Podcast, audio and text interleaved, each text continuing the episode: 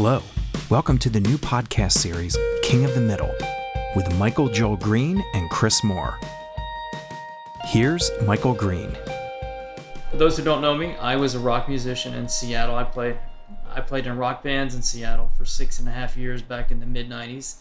Then I was an actor in LA for eight years, and then I switched to writing books several years ago, and that's what I've been doing ever since. Uh, I write fiction and nonfiction. And for me, my introduction, uh, I'm Chris, and I am right now a writer, podcaster. My career editing background is in post production, film and TV editing. But uh, I started writing, shifting more and more towards full time writing in 2014. I went back to school, crazy and insane, right before I turned 40 because I needed to get out of the entertainment business, what I was doing for many reasons we'll dive into in this series. And I went to law school and did that, got out, and knew that I didn't want to practice law. So I've been out here working. Mike and I have worked on numerous projects together since 2014. We've worked on numerous projects. We're working on numerous projects now, and we both have very similar parts of our journey. We're different different people with different stories, but we have some overlap both in our work together and in our lives. And we're doing this podcast because we want to impart our failings and our being trapped between quitting and success. We're in the middle and we're trying to move to being success as Christians. And, and by success, we don't mean rich or famous, we mean making a living so that we can focus on one thing working using the gifts God gave us to glorify Him and to get paid to be able to survive. Hopefully, we will all in our discussion, Michael and myself and others, and our listeners and watchers will engage and talk about this and let's learn from each other. So that that's what I'm here for. What is this podcast? What is a podcast about being king of the middle and a fantastic failure as a Christian as far as career and and as far as vocation, but also our real focus is as an artist, fantastically failing sometimes over and over again and you and I both have experienced that in projects together and apart. Fantastic failures and being in the middle. And middle you know, we want to clarify that middle doesn't mean middle of the road. Like we're just doing middle of the road mediocre and we're accepting that. That's not it. We're talking about we're in the middle between not doing it and, and giving up and some kind of level of success that we can actually make a living as artists. We're in the middle. We have not quitting, and you and I are hardcore, really intense guys who don't believe in quitting. We're just too damn stubborn. So we're not going to quit. But are we ever going to get from this point in the middle to a place where we can actually make a living doing what we're doing?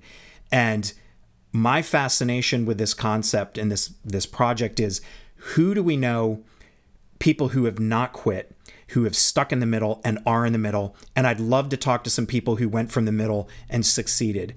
And between you and I, we know some people who have achieved varying levels of success as artists. Some people succeeded and then fell back. And this is just really, to me, an interesting journey. But more than anything, it's about it's like David and the Psalms praising the Lord in song and in worship with art and music and being compelled in our spirits to do that. Some of us feel so compelled by the Psalms, we cannot let go of that as a major part of our calling, even if it means making sacrifices in the work that we do for salary to the embarrassment of our family and friends. And and part of our grappling is, Father, are we sinning? If we make a decision to make less money and be less successful financially, to be able to pursue this art somehow, even part time, or are we doing what he's calling us? And that is the great question I think you and I, and hopefully we'll have other people on to talk with us to hash through this issue. Because you and I do not have the answer to this. And it's my greatest quest is when is does the father say, I just want you to do something, your art on the side as a hobby. Not not that you're worrying about your family or not by doing art, but I want you to worry about making money so you can have certain comforts of the world like putting your kid in a good school having a house in a decent neighborhood or no i've called you to be poor and i will provide for you but you need to keep pursuing and for me that's what i want to do this for So what do you what do you think about that? How do you feel about that? I mean, just for anyone who doesn't know, uh, Chris and I, you and I, Mm-hmm. we've been great friends for going on 20 years now. And a little bit about me, I I had lived right after college, uh, pretty much the dark period of my life. I moved to LA. Uh, and at the time, I wanted to be the next great writer, director, actor, musician. Uh, and it was terrible. I mean, I, I was I was uh, drunk back then. Yeah, I would just sit at a word Hmm. processor every night um, until I passed out. But I was not. I didn't know God, and but I was writing songs and lyrics that reflected. You know, they reflected that loneliness, that isolation, that alienation that I Mhm. felt. Uh, I grew up in a small town in uh, northwest Tennessee in the Bible Belt, and you know, not nothing, nothing against that. It's for me, the faith that I saw modeled in, particularly in my church growing up, was one that was more based on morality or politics mixed with morality, and I had to go off on my own. And quick story, pretty incredible story actually. Um, Mhm. When I was in LA, I don't remember doing this because I was just basically tapping myself out every night. Uh, no friends, nothing, complete isolation, Hmm. but still writing and expressing those things. And then I left LA and I'm just out of college, you know. And I travel I was traveling around the country for about 3 months, just seeing maybe high school friends or college friend. And I hit rock bottom there. And that was sort of my that was the point of my life where I hit bottom and said, my life, like God, I can't do this. And yeah, I was gonna I was gonna meet a buddy of mine in Knoxville, Tennessee, and we were gonna go to a Daytona Beach for spring break. And by the way, for someone trying to discover faith and identity and all these things, don't go to Daytona Beach Beach for spring break. And uh, so I was driving. I left Texas and I was driving through East Tennessee, the mountains, and I mean I was just bawling. My I mean I had fallen apart, and I pulled over on the side of the road and I was just praying, you know, God, I'm so sorry for what I've done in my life. Please help me. And man, I gotta tell you, like I got to Knoxville and me and this high school friend went to we started driving to Florida and I didn't have the same eyes anymore. So I'm we're in, I'm we're there for a week, and I was sad the whole time. In that, I would watch these kind of drunk frat guys walking around naked, just, and I felt sorry for them. Hmm. Now, when I was in college, I hated frat guys. Mhm. I mean, I was Yeah. angry, all black, wearing combat boots, Soundgarden, you know, Alice in Chains. That was my life. Um, and I felt sorry for these guys. And that's when I knew like things are not the same here. So from there, I moved to Seattle. I had read a quote from uh, this old theologian, St. Augustine. Mhm. To paraphrase, it was love God and do what you want to do. That uh, exploded inside me. Mhm. And Mhm. to me, that meant God's going to take care of me. And I can live with passion. Mhm. So, going back to your question, Mm. yes, uh, everything, passion. Music was, writing was, the experience of singing, you know, a song in your car. So, I spent, I didn't know if I was going to go to Seattle or Denver. So, I spent a week in Denver in a seedy hotel on Colfax Avenue. Uh, the first night I'm there, I can't go to sleep because the Flaming Lips are playing a, a show right next door. Um, but here's what happened, man. And I didn't have a memory of this. I started going through all my notebooks. I mean, I, before digital, man, we're writing in notebooks. I still write in notebooks, but I had a, a gazillion. And I started reading through this notebook, and I saw that I had been doing personal Bible studies while I was in LA before I would get drunk at night. Hmm. And I'm reading through this, not having any memory of it, but going, wow. Like I was actually reading the Bible and having a grasp of what it was talking about. Uh, but I didn't remember that. And like I was just break down, you know, because it's like, even then, God was Mm-hmm. Talking to me. So when I got to Seattle, I mean it was it was total God thing. First off, I mean I had two goals in mind moving to Seattle. I had never played in a band before. I couldn't sing on pitch. I had written like three or four songs on a cheap Ovation guitar and recorded them on a uh, digital recorder I had. Uh, the guitar was out of tune, but the songs are actually pretty good and so I moved to Seattle, and I found an ad in the local music newspaper called the Rocket, and you know I'd been looking through all these ads for days, and all of them were you know experience wanted, experience wanted. You must look and sound like Chris Cornell, or you know must sound like Robert Plant and have the stage charisma of you know whoever Bon Bono, I guess, and uh, and I had never been on stage in my life, you know, except for uh, theater in college, and all of a sudden I see this ad in the paper. It's like Christian singer wanted for rock band. Influences U2 Posies Smashing Pumpkins, which is like, oh my gosh, you know, like Yeah. Posies was that, that was a local Seattle band, but I had spent the last year of my college listening to uh, their album Frosting on the Beater, and like I spent my high school wanting to be Bono. You know, I grew my hair out just like him. So anyway, I called the guy, and his name was Jason, and uh, I was I, at that time I was like going, Michael is not a cool name. Like it's so common. And I but I was like, can I change my name? But I didn't know anything about that, you know. And my niece, my sister had just had her first child right before I moved to Seattle, and her name was Micah. So I was like, that's kind of a cool name. And I was I was actually like reading the Bible for the first time, you know, and I was like, Micah is a prophet. So anyway, I called this guy from a hotel. I was literally staying at these cheap, seedy hotels on Highway 99 in Seattle the first two weeks I was there. Uh, called him and I was like, uh, my name is Micah. and right away, I just feel like you're an idiot. But uh, so anyway, I, I started talking to the, the guy and uh, very serious, you know, voice. Uh, but I really liked him. And uh, I think I eventually just said, actually, dude, my name is Michael but then he asked me like what's your experience as a, fronting a rock band? And i was like oh i, I did it in college you know. I, I sang in a band.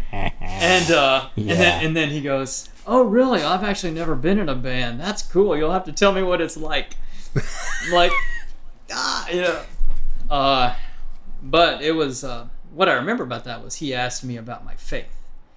And that time in my life that was 95 uh, i had a lot had happened and that's i had rediscovered god rediscovered grace rediscovered the gospel rediscovered jesus and my life was just it was exploding in my heart. And so i drove when i drove there i mean it was just prayer running on prayer and faith and hope.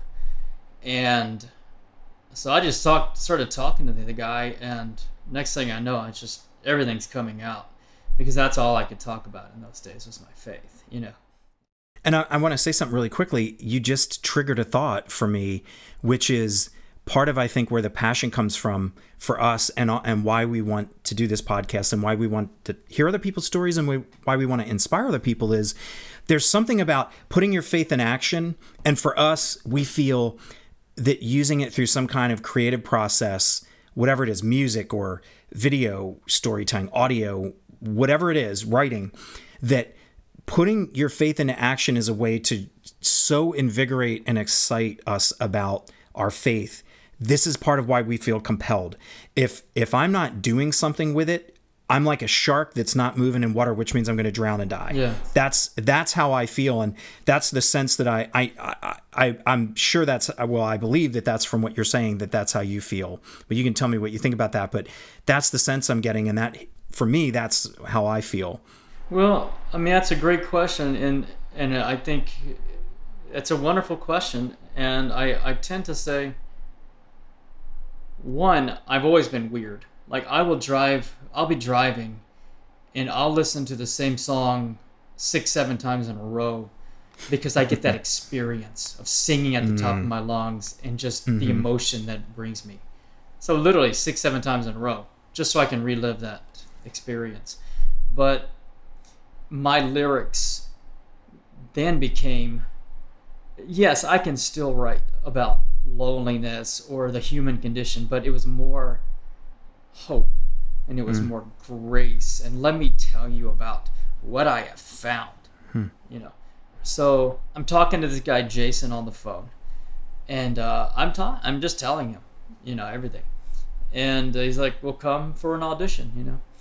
Uh, so I did, and to his credit, he took a chance on me, and he, he told me up front, "You have to be taking voice lessons continually because your voice is not there. Your voice is not there." Uh, so I got into lessons. I was taking them, writing. We're, we're making music. We got a rehearsal space. We've got a bass and a bassist and a drummer. We play a few shows. Uh, things are great. We actually put out a demo tape, and then uh, I walked into practice one night, and Jason and I actually lived in the same apartment complex. Uh, he and his wife got married, and I moved in with his former roommate, and he and his wife moved upstairs. Mm-hmm. So I think that night he had gone to the space early, the rehearsal space, which I thought was a little weird because we usually wrote together. And I got there, and the other, the bassist and drummer are there already, and they're like, "We need to talk to you," and they're like, "We want you to step down as singer," which, you know, just all of a sudden excitement goes to pit in your mm-hmm. stomach. What has just happened? And Jason, Jason said, you know, we'd love for you to stay on as a guitar player. You're a good guitar player and a great songwriter. Um, but I wouldn't do it, you know. For to me, to me, I wanted frontman was always it, frontman. So I said nope, thanks, and I took my PA and I left. Uh, Jason, to his credit, made sure that he came down later on, and we were still friends. They found a new singer, and um, I decided like my voice is not there yet. And what a lot of it was, I was writing all these melodies that were. I mean, we were hard. We were pretty almost metal, and they're really high range. And my voice, I didn't know this at the time. I thought I was a tenor. I'm more of a baritone. So I'm writing these incredibly high melody lines that I can't hit Yeah. and uh, and also I just didn't have I didn't have technique. So I decided I'm gonna step out of rock and roll for a while, and I'm gonna do, I'm gonna learn to get my voice stronger. So I did musical theater for about a year, uh, and it was ridiculous. You know, I'm I'm in these musicals wearing like. Uh, short shorts and dancing around which i'm you know i tried to perfect this whole brooder you know earrings all black kind of uh, thing going on um, but I was able to then realize, you know, this is my natural singing voice. Uh, so I, I did that for a year, and then I I got in another band, and we were doing mostly like a more acousticy stuff, all my songs, and so they were more softer. So then that band broke up, and then uh, I joined a band, and the guy that I would be co-writing with uh, it sort of became whoever is wrote the song's gonna sing it. Hmm. Uh, and we actually our voices sounded great together, blending harmonies. But his style was more of what the band was going for. So he was singing most of the songs. Lesson here, uh, I had to look back on it and go, I left the band with Jason because I wouldn't just play the guitar. I wanted the I wanted to be the, the main guy. And this band, with these guys, these are great musicians. This band has a great sound. He's writing great songs. My buddy John. There was that part of me that said, I want to be the singer. But then I then I had to realize, no, I'm fine just playing the guitar. So I started learning experimenting with different tunings on the guitar and just really trying to get better at it. And you know, there we played a few of my songs where I would get to sing. Uh, but I think that was a big lesson for me, and it was that was pride, and and even you know, that's a huge one for anyone trying to pursue a, a career in this. It's the pride. The pride is gonna. It'll ruin you but that also kind of goes back to every area of our life. Pride is the ultimate sin, I believe, and it's what keeps us from bowing and bending our knee and saying, God, I need you. Uh, have mercy on me. And it keeps us from achieving the kinds of gifts, from using the gifts God gave us to the max and getting real work in His name out.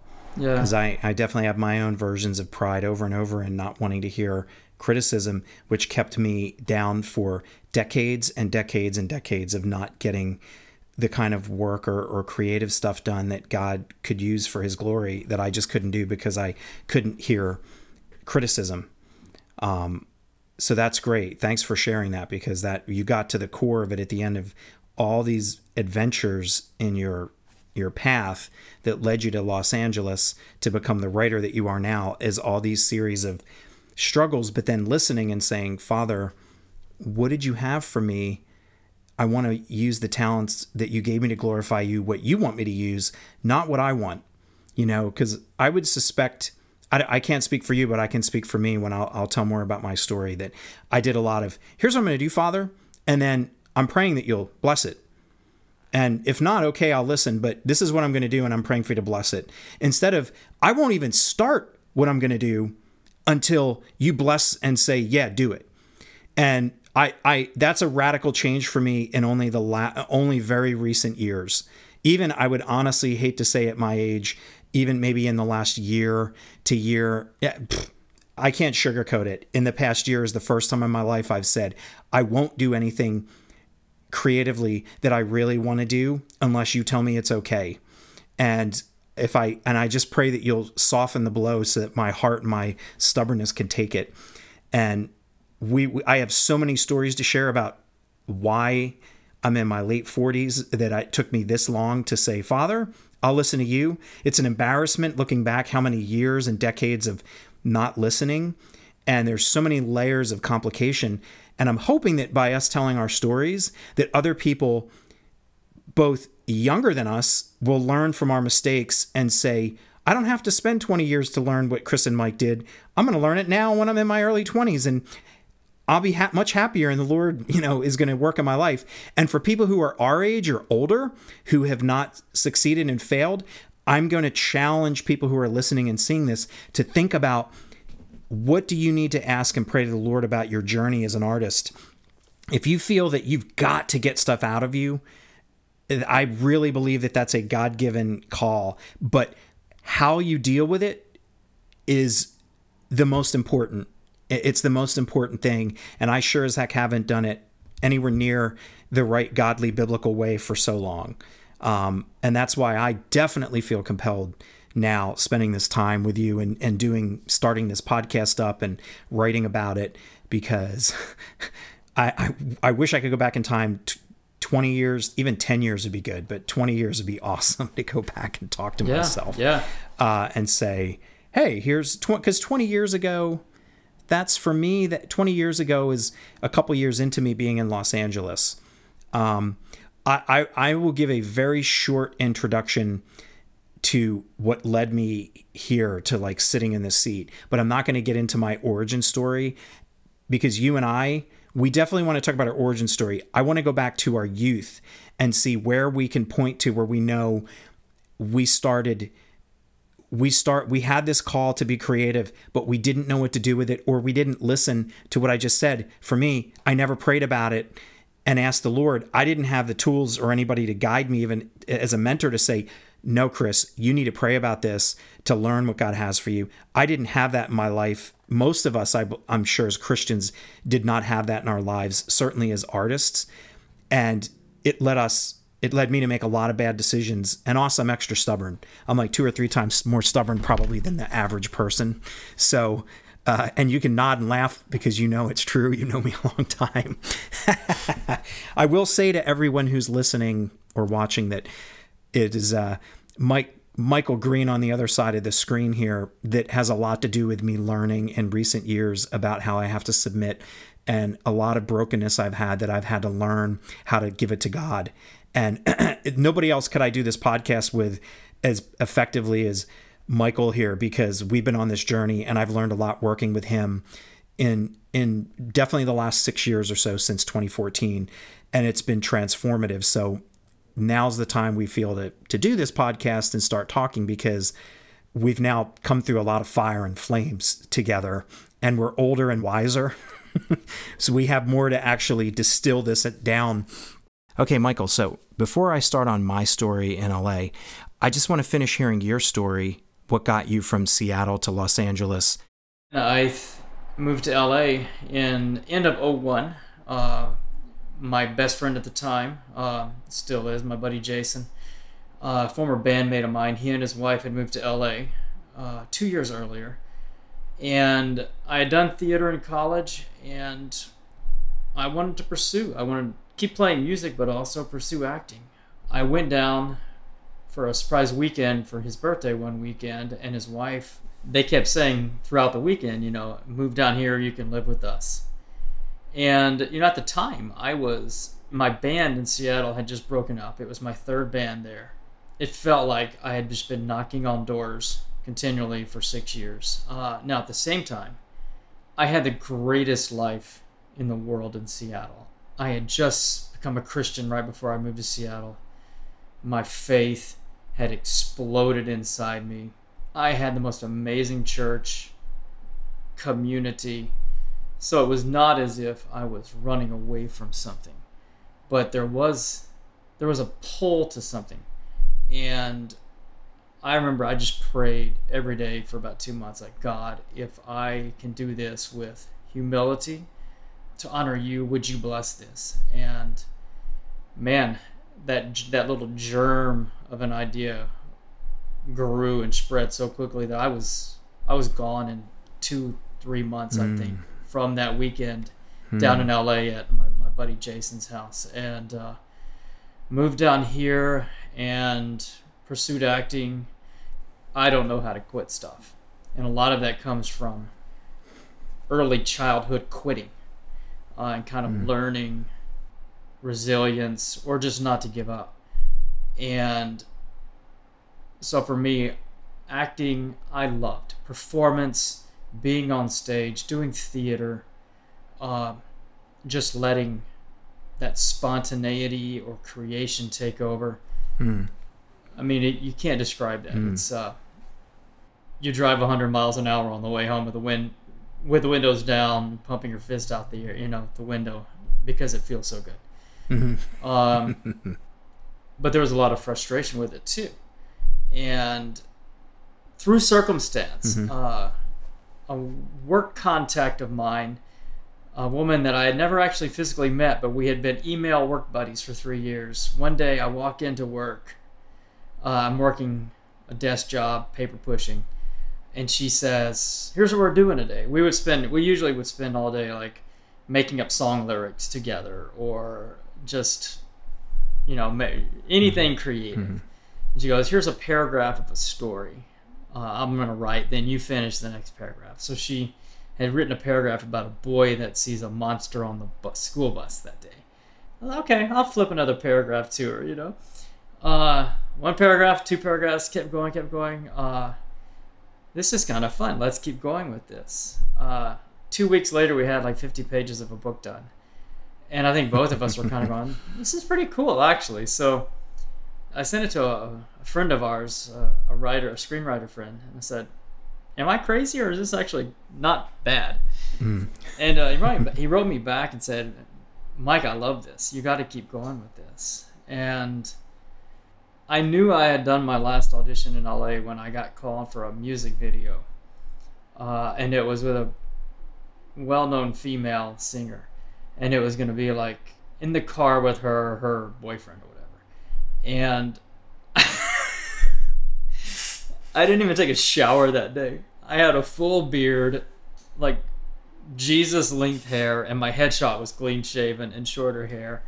And I didn't care. I just walked right into the audition with scraggly beard. And I think I knew at that point. Uh, I've lost the passion, not for the performance, not for the craft, not for learning, but for everything that goes with it. That uh, thousands of hours on the road, changing in your car, uh, inattentive casting directors, uh, all these things. So I can't quit. And a chance to write books allowed me to leave acting and then switch my pursuits to writing without quitting. I was just switching mm-hmm. my creative outlet. Uh, so that was huge for me because I didn't have to quit. A little bit of my origins of how I got here into this chair to start this podcast. I came to Hollywood December 98. I went to uh, a secular uh, uh, undergrad in Glassboro, New Jersey, which is, I grew up in the town next to Glassboro called Williamstown, Monmouth Township. And I knew from the time I was in high school, I wanted to be in either audio or visual arts. And and technical i was very drawn to the technical. So i took radio tv film uh, and we're going to hear some stories about my time there and about fear and failure and all parts of what this podcast is about. Things happen there uh, even back in high school and middle school we we are going to get to those great juicy stories of being kids who had drive for talent for for creativity but didn't know what to do with it um, and it actually those missteps took themselves all the way through well into adulthood. As a matter of fact, my wife and I are just finishing a series that aired on the BBC uh, at the end of 2019, and it was released in theaters here. It's Michael Apted's Up series. He started with kids at seven, and every seven years he checks in, and he just did 63 Up at the end of 2019. And the thing he keeps asking these folks who are 63 now is, do you think what you were like as a kid when I first interviewed you at, at seven years old, do you believe that there were echoes to come? Or, or was that was there a map drawn already in the person that you were at seven that led you to where you are now at 63 and at 56 and at 49 or whatever and all those years? And almost every one of the interviewees as adults say absolutely.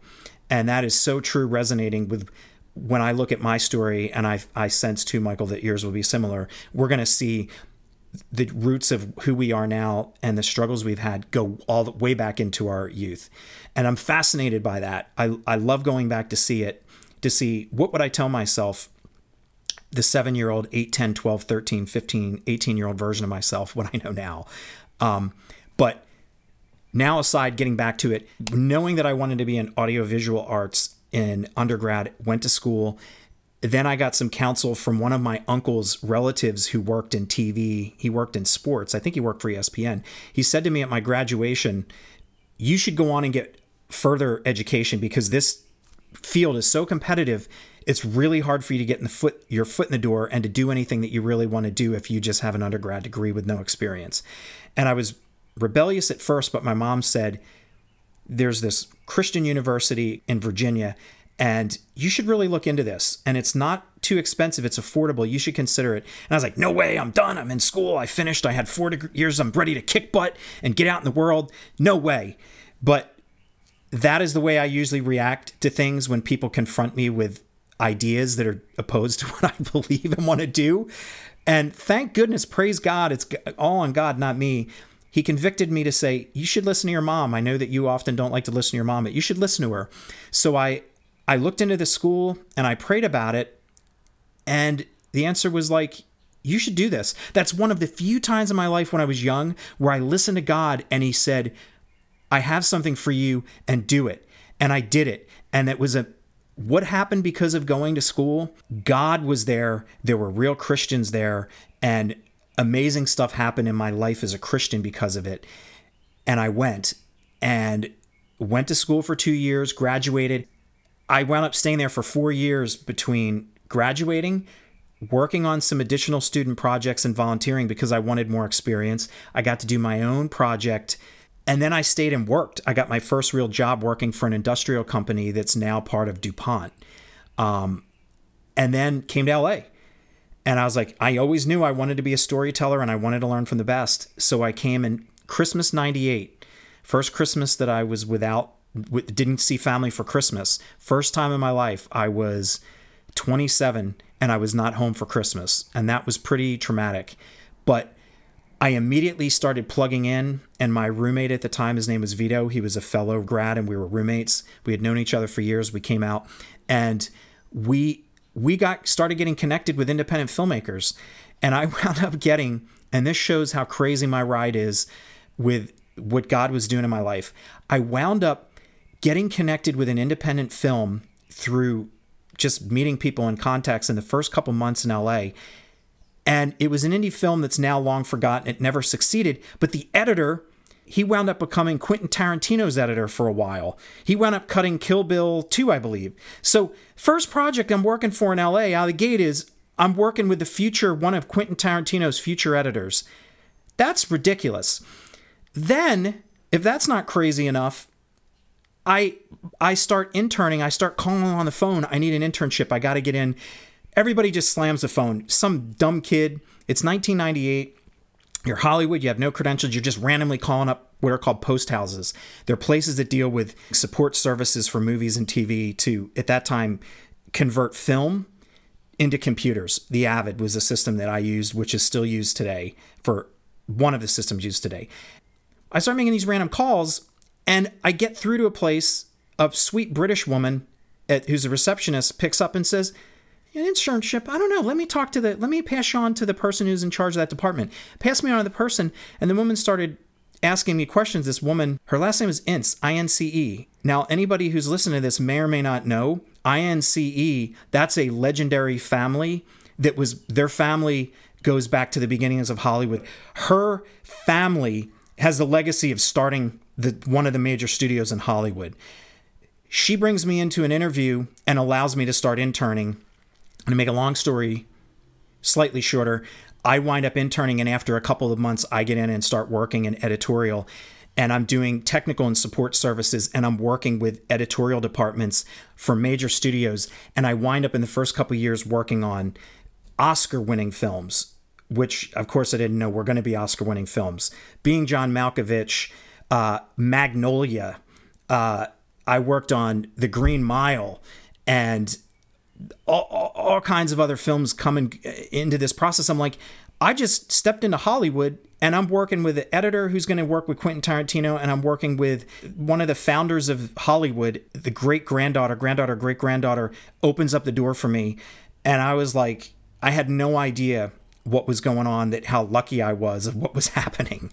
But my journey as I worked I worked independently at times. I worked for a couple years for that company. Then I went off and did some independent stuff because I wanted to work as a Christian. But what was interesting is every time I went off to work as a Christian, the projects didn't go very far.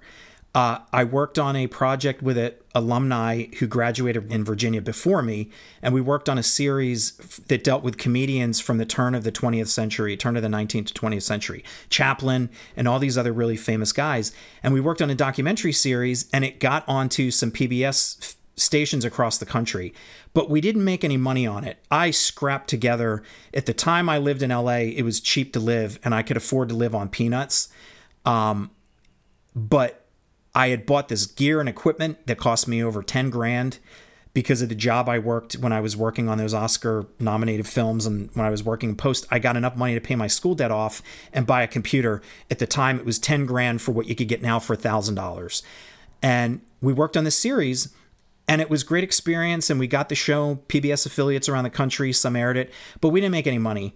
And then we did an expanded version that got sold in Russia because Russians are big on that content. So I shifted from that to another project that was a web browser based project. Uh, it was a search engine for Christians to be able to direct their kids so you could search for video content like cartoons and comedy and it would have filters on it so it would tell you as a parent whether it was safe or not. This is this is 20 years 15 years before VidAngel, Video Angel which exists now, long before they existed.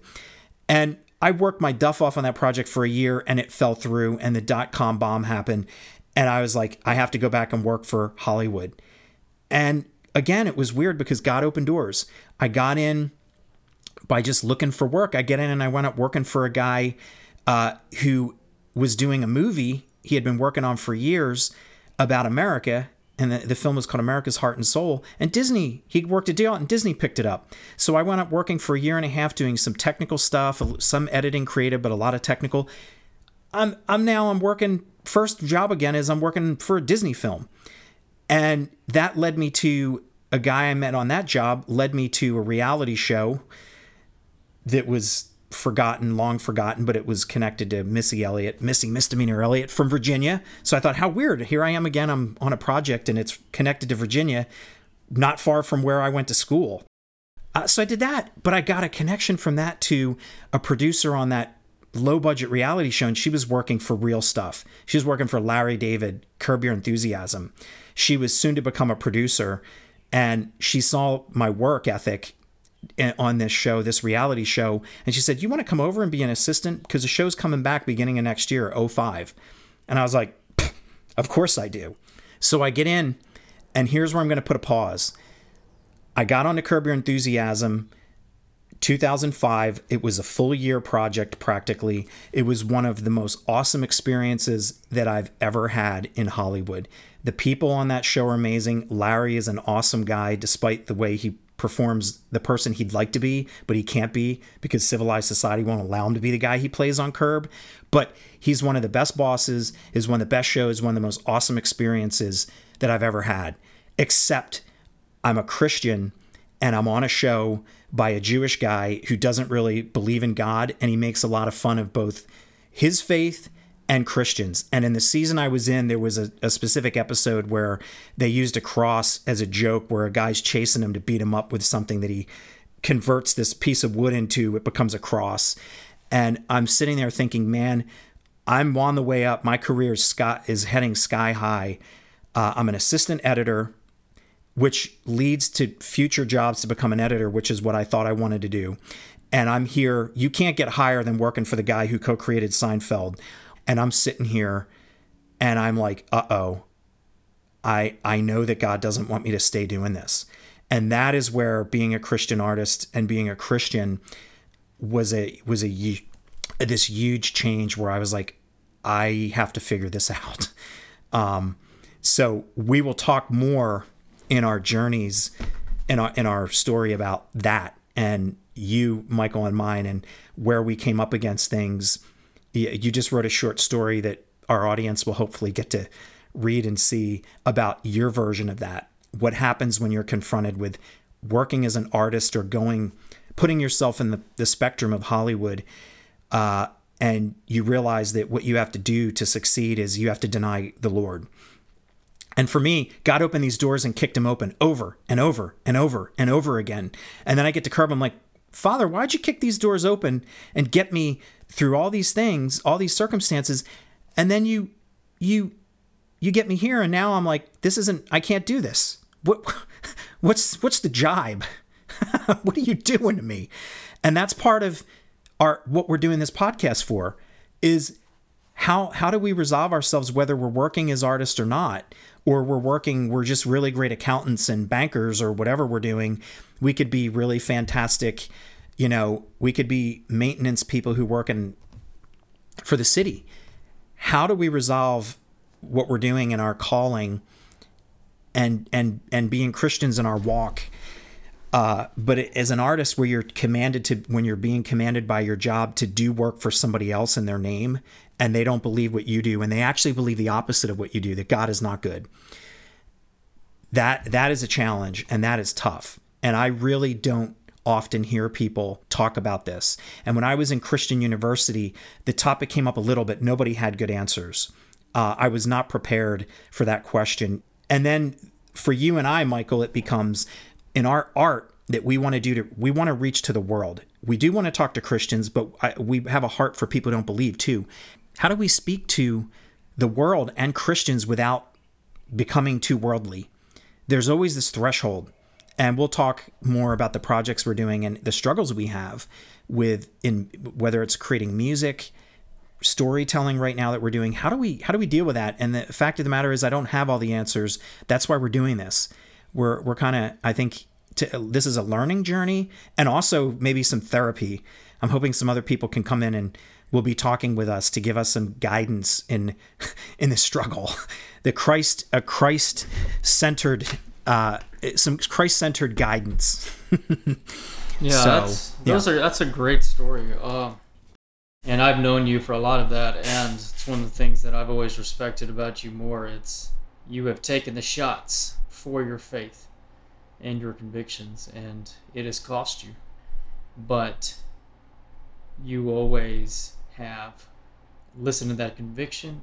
You've been willing to take the shots for it, and uh, I know you, and for those listening, Chris is one of the most creatively gifted people I've ever known. Uh, not only editing, but music. He took a song of mine once and did a remix for it. That the remix was actually better than the original. I've always known you could have had wild success as an editor, but you you took hits for your faith, and uh, it's one of those things that we may not see the reward for that in this life. Uh, but one day, when And I- God says, "Well well done, good and faithful servant," uh, you will be able to say, "Amen." You know, Hmm. and Amen. and I, and I'll add something to that, which I'm not. I've I've had a tendency a lot in my life to rag on myself to bring my ego down in there, and I've dealt with that much more in recent years. But what I'm saying right now is not ragging on myself, but I will say this is part of my thankfulness for God's heaping failure on me because doubts, some of what kept me, not just the torment of being a Christian in a secular business where I'm actually helping promote and preach uh, stories that I don't believe in or, or points of view that I don't believe in, but my self doubts in my own capabilities, which came from lack of putting my trust in the Lord and being willing to take criticism, kept me back as well as my my faith and my desire to stay on course with the Lord. So thank you, Father, for my fantastically bad failures because you kept me you kept me father from coming off the hinge and going off the rails and and being who knows what. If i had been as successful as i may have been capable of and as creative without failing and doubts i might have been more reliant on myself. And i may have said you know what father? I'm willing to deal with the the dissonance that i have working on secular stuff um and and because i'm really doing good stuff it's really fun and i think i can glorify you. And i'll i'll just toss out the very last job that I had in the industry was the end of 15 when I was like, I cannot go back to this. And I was working for one of the other mega, mega world talents, guys who's a super talent, Ryan Murphy. I was working for his company on a show. And you get in that company, and something I will say about Ryan Murphy that guy, his company, they give opportunities for people to go up the ladder like nobody I've ever worked for. It is a testament to what people who are not believers, that company, they're most definitely not Christians, not believers. Obviously, anybody knows his stuff, but they provide opportunities for people who work hard. And there were great opportunities for my career to skyrocket working for him and for his company. And the people were great there. They kill you, they work you to death, but they were really awesome people. And I really liked them. And if I wanted to make yet another turn towards my career could go to, could go towards the sky, that was a place to be. But I knew that I wasn't going to do it, that the sacrifices of both spirit as well as the life sacrifices for family weren't worth it. And, you know, anyway, that that's all part of our discussion too. We're going to be talking is where do we draw the line for our families? We're both married now. We've both been married relatively recently. You last year, me only a few years. We both lived into our 40s without being married. So I think we have a lot of interesting insight because we both lived single for so long. And I think that's God can use that, our struggles for so long wanting to be married, to say, okay, well, now you're married, but you have insight that other people who got married much younger don't have about struggles in these things and struggles with singlehood and whatnot. So maybe this will, maybe some of that will all come in too as we're talking about our journey. So much to talk about. Well, I you know I think uh, and that may be a good wrapping up place. Yeah. Yep. because I have I've actually been writing, working on a book called King of the Middle, Mm-hmm. and dealing with a lot of these issues. But I in there I, I I tried to highlight the the pitfalls, if you will, towards and when I say success, you know, I I, I suppose I also mean career success in in pursuing whatever whatever it may be in and let's specifically LA, mm-hmm. uh, acting, editing, writing, directing, um, but also for emotional health, relational mm-hmm. health, physical health, spiritual health, and I think I listed five or six, but the number one that I did goes back to that story of getting kicked out of the band in Seattle, etc. Uh, it's pride, and mm, mm-hmm. it's pride, and pride will be the ruin of us. And mm-hmm. so if you if if you yeah. are pursuing a career in a creative field, you will suffer from that pride. How will you react to it? Uh, because mm-hmm. those disappointments are going to come. Uh, those letdowns are going to come. And those times when our ego will be telling us something that may not be beneficial to us in the long run. You may not get to be the leading man. You may be psychic. Uh, mm. You may be friend to the hero. Uh, you may be background singer rather than front uh, mm-hmm. front and center vocalist. Uh, so for me, that was a that was a hard lesson, and I think that mm. it's years. I mean, years you have to learn it. Uh, mm-hmm. The first pitfall that we face, especially also as Christians trying to honor God with our creativity, our craft, mm-hmm. uh, pride, pride derails that too. But God, you've sent me out here. I moved here for you. Uh, you promised me mm-hmm. this. Uh, Chris and I, mm-hmm. Uh, back in 2014, I had been living, I moved to the Bay Area for a year and a half and I moved back. We decided with a friend of ours who is a incredible musician, uh, audio producer, to form a company that produces audio dramas. So we would write a great script, hire top of the line acting talent, top top of the line music. Chris would do all the sound effects, building the sound wall. So we did it, and we put out uh, we put out a pilot episode. We cast the actors. I directed them. Greatest fun we've ever had. And then uh, our third member got really sick, and all of a sudden you see a dream that we had been working two years for disintegrate, and that was hard, man. Uh, we were actually roommates at the time. Uh, this is right before he got married, and there was a lot of letdown with that because we had both we were in our 40s and we had been trying you know all these pursuits for so long and then this one looked mm-hmm. so good mm-hmm. and then it didn't make it and i think that was hard man and the pride mm-hmm. will cause me to say you know god where were you uh, mm-hmm. but you made a good point a while ago it's like you said thank god i didn't have those successes in those early years Amen mm-hmm. to that. Mm-hmm. Uh, because it is so hard to have acclaim, have people looking at you in admiration, and even feign humility, much less actually possess humility. So, mm-hmm. humility is a yeah. virtue, man. And yep. pride, we celebrate. Mm-hmm. Be proud of yourself. Well, maybe in some ways, but no. Uh, humility is a virtue. So mm-hmm. that yeah. God also honors and esteems. Mm-hmm. And I, and what's interesting is, I mean, when we get to the root of it, I think a lot as we're discussing this, what we realize a lot of what we're where we're going to come up against is your pride versus humility and success versus failure, how God works in them. And quite often, your pride getting too high versus humility is part one of the problem. And another component is the success versus failure. Sometimes it takes real serious failure for the Lord to get you where He wants you to get. And what, what the outcome of that is, that's different people have different stories, and that's what we want to explore. What is failure? Failure might be I'm not going to do the art that I thought I was made to do. God has another job for me and other ways to use me to work. And he's going to be glorified through something else that's not that. And it may not even be art. He might be like, I want you to become a therapist. I want you to become a CPA. I don't know.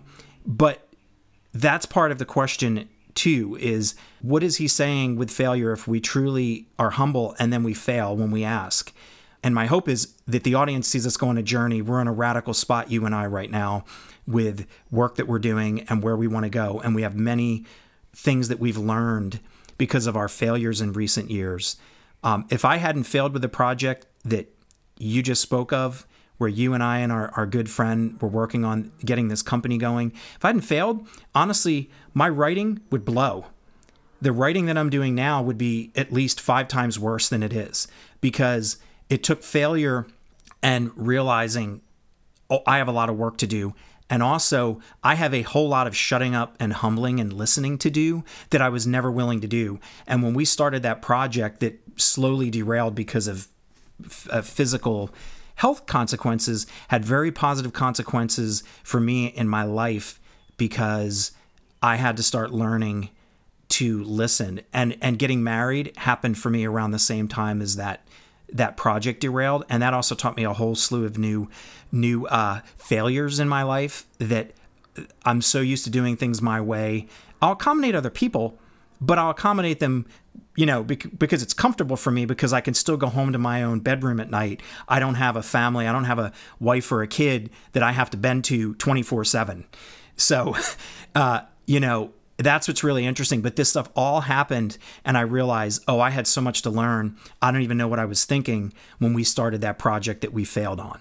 Um, now, learning a lot and praying and being in a different mindset with the projects we're doing, including this podcast how these go is going to be a much different and interesting journey because you and I are in a different place. And we're hoping and praying, Father, let these succeed enough that we can do more of this work and get paid. So we're going to find out. We're going to learn. we will learn. But I pray, Father, that this is that we learn good, happy things. Again, I'm praying for what I want.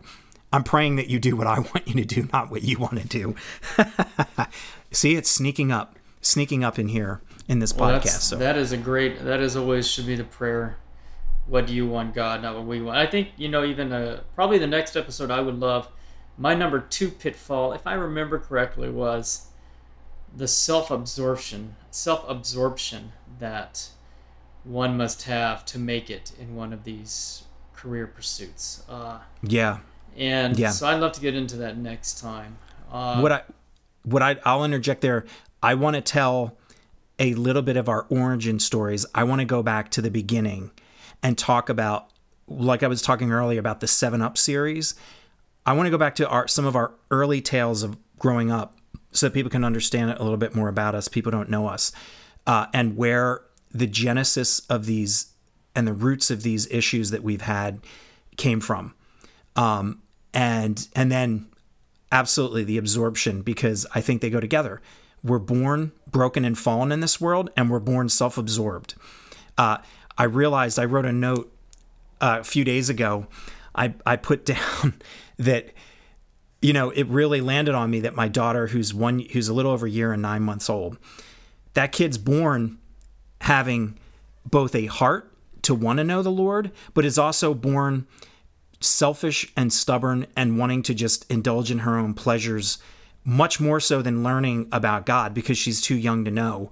And we're praying with her and we're trying to teach, but my kid was born secular, is what I wrote. My kid was born secular. That's awesome. I and love that. That's guess great. what? That is the struggle that we have. We're born that way because of the fallen world. God makes himself known to us and our spirit, but we uh, we always have a tendency to lean toward our selfish, and that's a perfect way to go from our origin stories butting back up against how, what we shared about how we got here in this chair. You talking about what led you to music and what led me to getting to Hollywood and what I did since and and and and even before. So great part, great way to continue our next uh, discussion. Um, thanks for listening, uh, Chris. Thanks as always. Uh, we'll talk to you soon. But until next time, thanks for listening to the King of the Middle podcast. Adios. Until next time. Thanks for listening to King of the Middle with Michael Joel Green and Chris Moore. Check us out on YouTube or Facebook if you'd like to see the vidcast version of this podcast.